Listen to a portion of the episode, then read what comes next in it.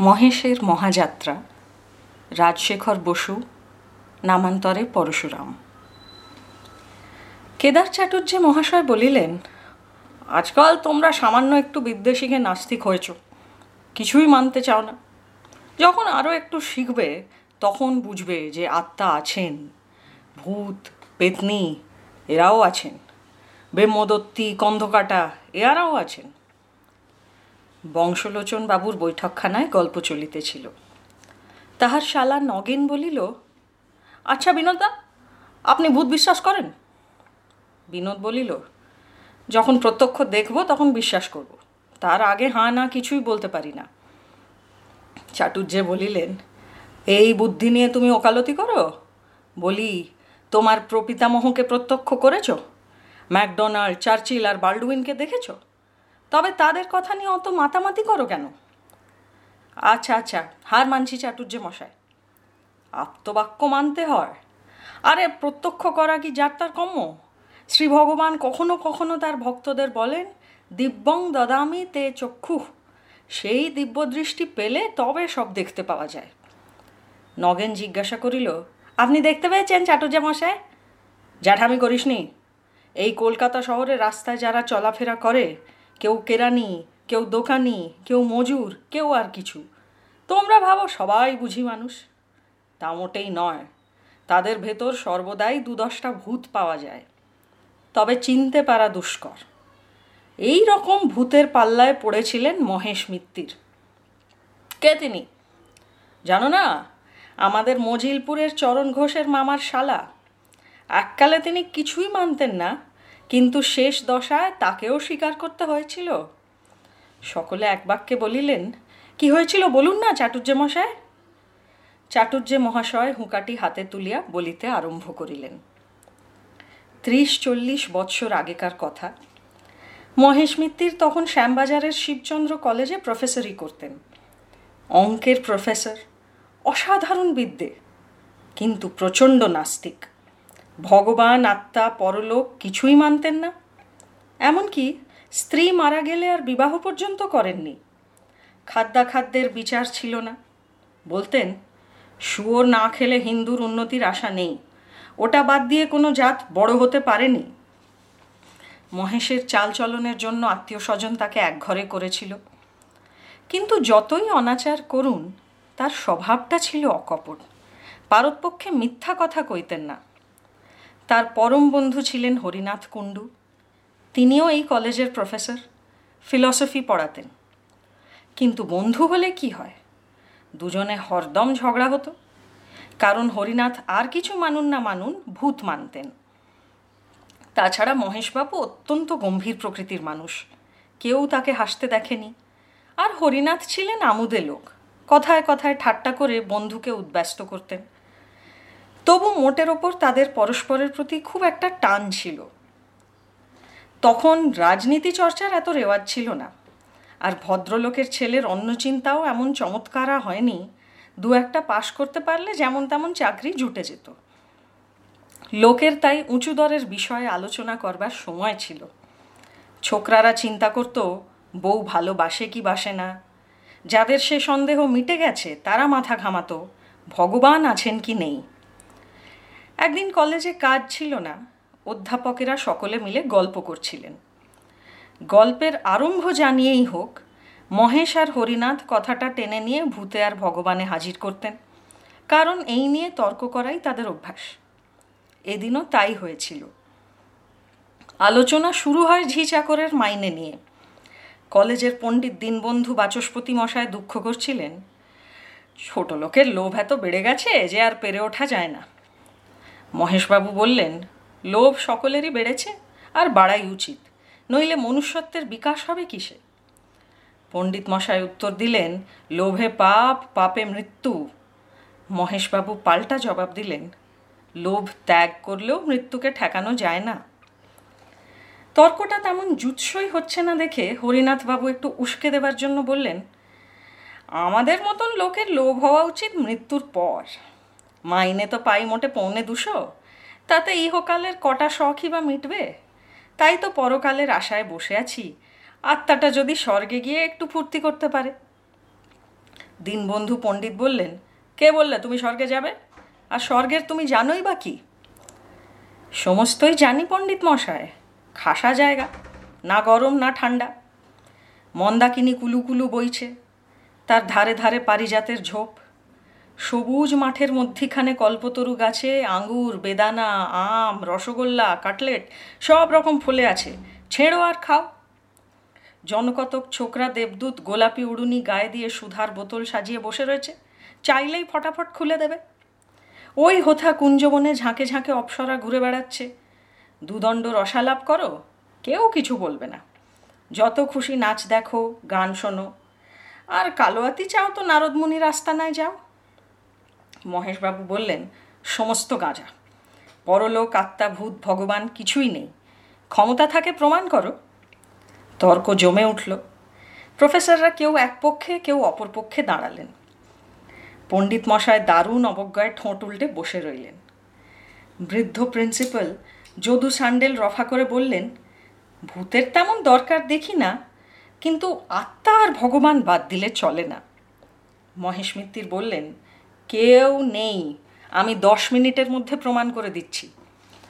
হরিনাথ কুণ্ডু মহা উৎসাহে বন্ধুর পিঠ চাপড়ে বললেন, লেগে যাও। তারপর মহেশবাবু ফুলস্কাপ, কাগজ আর পেন্সিল নিয়ে একটি বিরাট অঙ্ক কষতে লেগে গেলেন। ঈশ্বর, আত্মা আর ভূত, এই তিন রাশি নিয়ে অতি জটিল অঙ্ক। তার গতি বোঝে কার সাধ্য?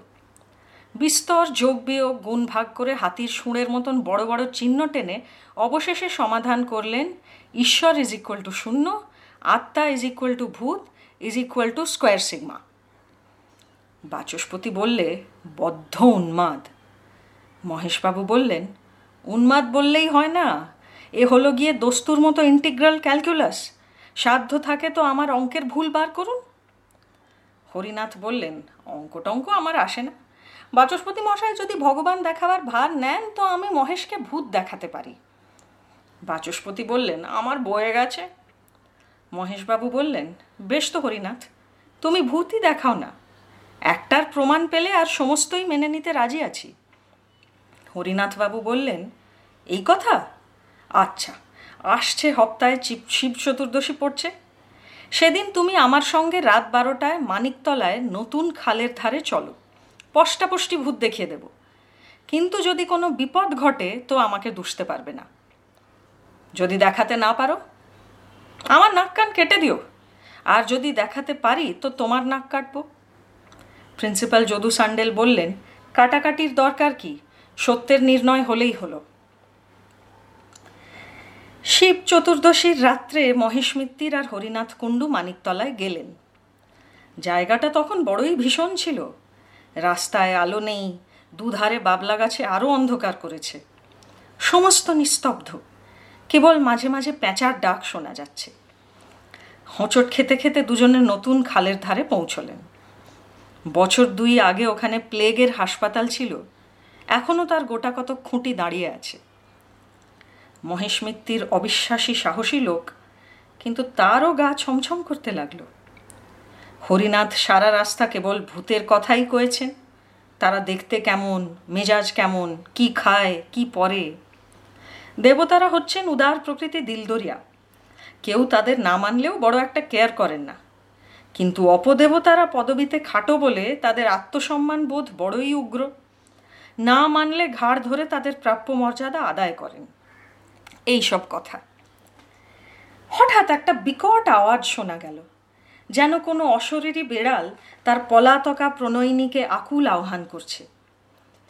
একটু পরেই মহেশবাবু রোমাঞ্চিত হয়ে দেখলেন, একটা লম্বা, রোগা, কুচকুচে কালো মূর্তি দুহাত তুলে সামনে দাঁড়িয়ে আছে। তার পিছনে একটু দূরে এই রকম আরও দুটো। হরিনাথবাবু থরথর করে কাঁপতে কাঁপতে বললেন, রাম রাম, সীতারাম, ও মহেশ, দেখছ কি? তুমিও বলো না? আর একটু হলেই মহেশবাবু রাম নাম উচ্চারণ করে ফেলতেন কিন্তু তার কনসেন্স বাধা দিয়ে বললে একটু সবুর করো। যদি ঘাড় মটকাবার লক্ষণ দেখো, তখন না হয় রাম নাম করা যাবে। এরা একটা পাকুড় গাছের নিচে ছিলেন। হঠাৎ ওপর থেকে খানিকটা কাদাগোলা জল মহেশের মাথায় এসে পড়ল। তখন সামনের সেই কালো মূর্তিটা নাকি সুরে বললে, মহেশবাবু, আপনি নাকি ভূত মানেন না? এ অবস্থায় বুদ্ধিমান ব্যক্তি মাত্রেই বলে থাকেন আগে হাঁ মানি বই কি? কিন্তু মহেশ মিত্তির বেয়ারা লোক? হঠাৎ তার এক কেমন একটা খেয়াল হলো।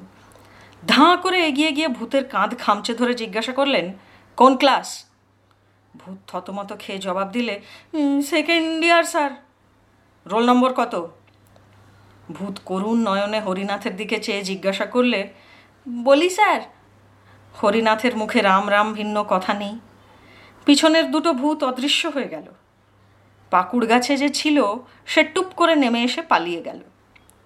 তখন বেগতিক দেখে সামনের ভূতটি ঝাঁকুনি দিয়ে মহেশের হাত ছাড়িয়ে চোঁচা দৌড় মারল। মহেশ মিত্তির হরিনাথের পিঠে একটা প্রচণ্ড কিল মেরে বললেন, জোচ্চোর।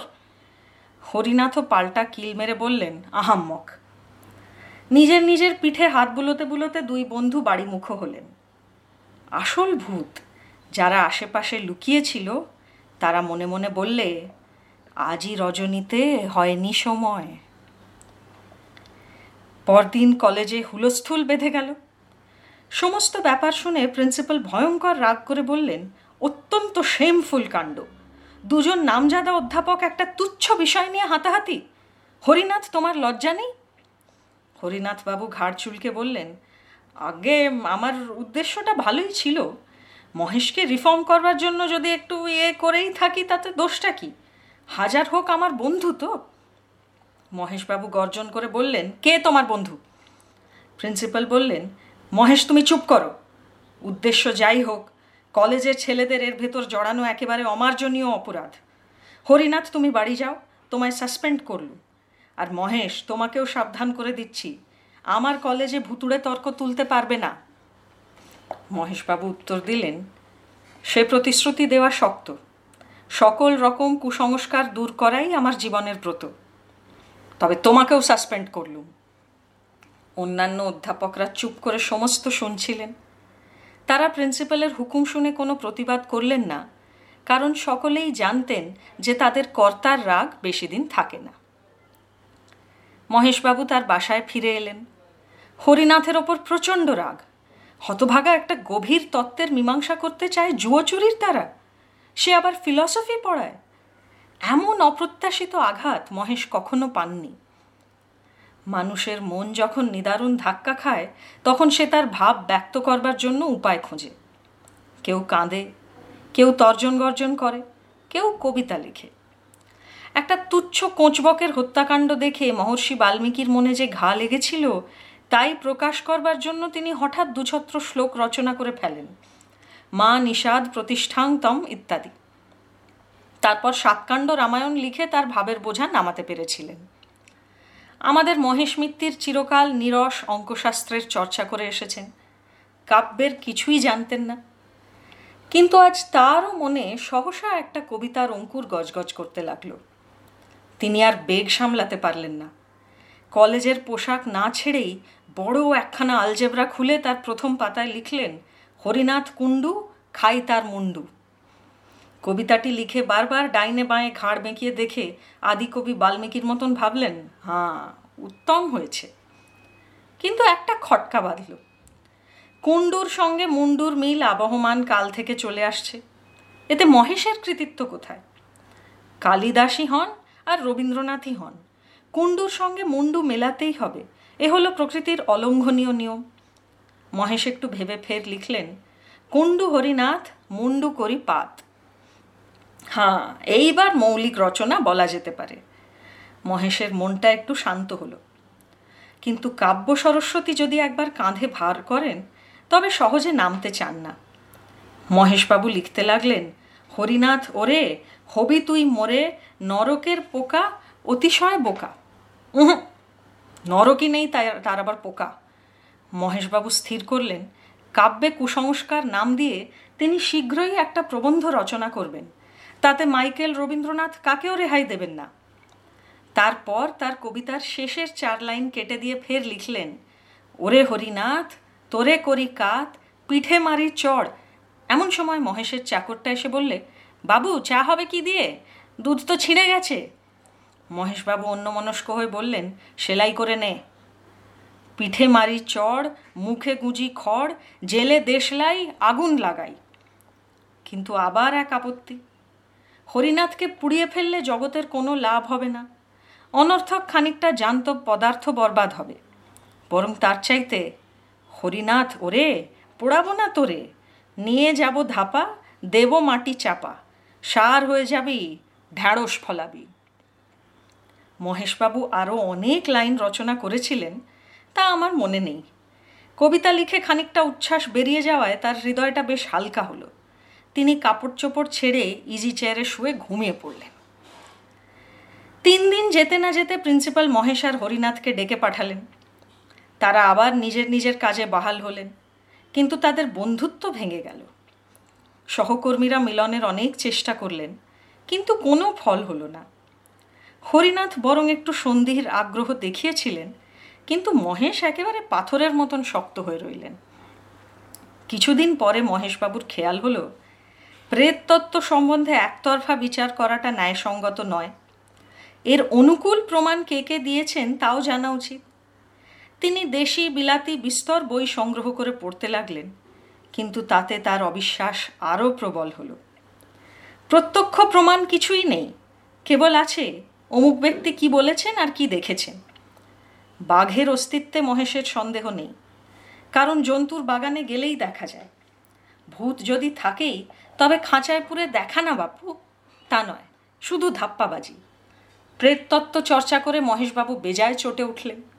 শেষটায় এমন হলো যে ভূতের গোষ্ঠীকে গালাগাল না দিয়ে তিনি জলগ্রহণ করতেন না। পড়ে পড়ে মহেশের মাথা গরম হয়ে উঠল। রাত্রে ঘুম হয় না। কেবল স্বপ্ন দেখেন ভূতে তাকে ভ্যাংচাচ্ছে। এমন স্বপ্ন দেখেন বলে নিজের উপরও তার রাগ হতে লাগল। ডাক্তার বললে, পড়াশোনা বন্ধ করুন, বিশেষ করে এই ভুতুড়ে বইগুলো, যা মানেন না তার চর্চা করেন কেন? কিন্তু এই সব বই পড়া মহেশের এখন একটা নেশা হয়ে দাঁড়িয়েছে। পড়লেই রাগ হয়, আর সেই রাগেতেই তার সুখ। অবশেষে মহেশ মিত্তির কঠিন রোগে শয্যাশায়ী হয়ে পড়লেন। দিন দিন শরীর ক্ষয়ে যেতে লাগল। কিন্তু রোগটা ঠিক নির্ণয় হলো না। সহকর্মীরা প্রায়ই এসে তার খবর নিতেন। হরিনাথও একদিন এসেছিলেন, কিন্তু মহেশ তার মুখ দর্শন করলেন না। সাত আট মাস কেটে গেল, শীতকাল, রাত দশটা। হরিনাথবাবু শোবার উদ্যোগ করছেন, এমন সময় মহেশের চাকর এসে খবর দিলে যে তার বাবু ডেকে পাঠিয়েছেন, অবস্থা বড় খারাপ। হরিনাথ তখনই হাতিবাগানে মহেশের বাসায় ছুটলেন। মহেশের আর দেরি নেই। মৃত্যুর ভয়ও নেই। বললেন, হরিনাথ, তোমায় ক্ষমা করলুম। কিন্তু ভেব না যে আমার মত মত কিছুমাত্র বদলেছে। এই রইল আমার উইল। তোমাকেই অছি নিযুক্ত করেছি। আমার পৈতৃক দশ হাজার টাকার কাগজ ইউনিভার্সিটিকে দান করেছি। তার সুদ থেকে প্রতি বছর একটা পুরস্কার দেওয়া হবে। যে ছাত্র ভূতের অনস্তিত্ব সম্বন্ধে শ্রেষ্ঠ প্রবন্ধ লিখবে সে এই পুরস্কার পাবে। আর দেখো, খবরদার শ্রাদ্ধ ট্রাদ্ধ করো না। ফুলের মালা, চন্দন কাঠ, ঘি এসব দিও না। একদম বাজে খরচ। তবে হ্যাঁ দু চার বোতল কেরোসিন ঢালতে পারো। দেড়শের গন্ধক আর পাঁচশের সোরা আনানো আছে, তাও দিতে পারো। চটপট কাজ শেষ হয়ে যাবে। আচ্ছা চললুম তাহলে। রাত প্রায় সাড়ে এগারোটা। মহেশের আত্মীয় স্বজন কেউ কলকাতায় নেই। থাকলেও বোধহয় তারা আসতো না। বড়দিনের বন্ধ। কলেজের সহকর্মীরা প্রায় সকলেই অন্যত্র গেছেন। হরিনাথ মহা বিপদে পড়লেন। মহেশবাবুর চাকরকে বললেন পাড়ার জনকতক লোক ডেকে আনতে। অনেকক্ষণ পরে দুজন মাতব্বর প্রতিবেশী এলেন। ঘরে ঢুকলেন না। দরজার সামনে দাঁড়িয়ে বললেন, চুপ করে বসে আছেন যে ওরা সৎকারের ব্যবস্থা কি করলেন? হরিনাথ বললেন আমি একলা মানুষ? আপনাদের ওপরেই ভরসা। ওই বেলেল্লা হতভাগার লাশ আমরা বইব? ইয়ার কি পেয়েছেন নাকি? এই কথা বলেই তারা সরে পড়লেন। হরিনাথের তখন মনে পড়ল, বড় রাস্তার মোড়ে একটা মাঠকোঠায় সাইনবোর্ড দেখেছেন, বৈতরণী সমিতি, ভদ্র মহোদয় গণের দিবারাত্র সস্তায় সৎকার চাকরকে বসিয়ে রেখে তখনই সেই সমিতির খোঁজে বেরোলেন।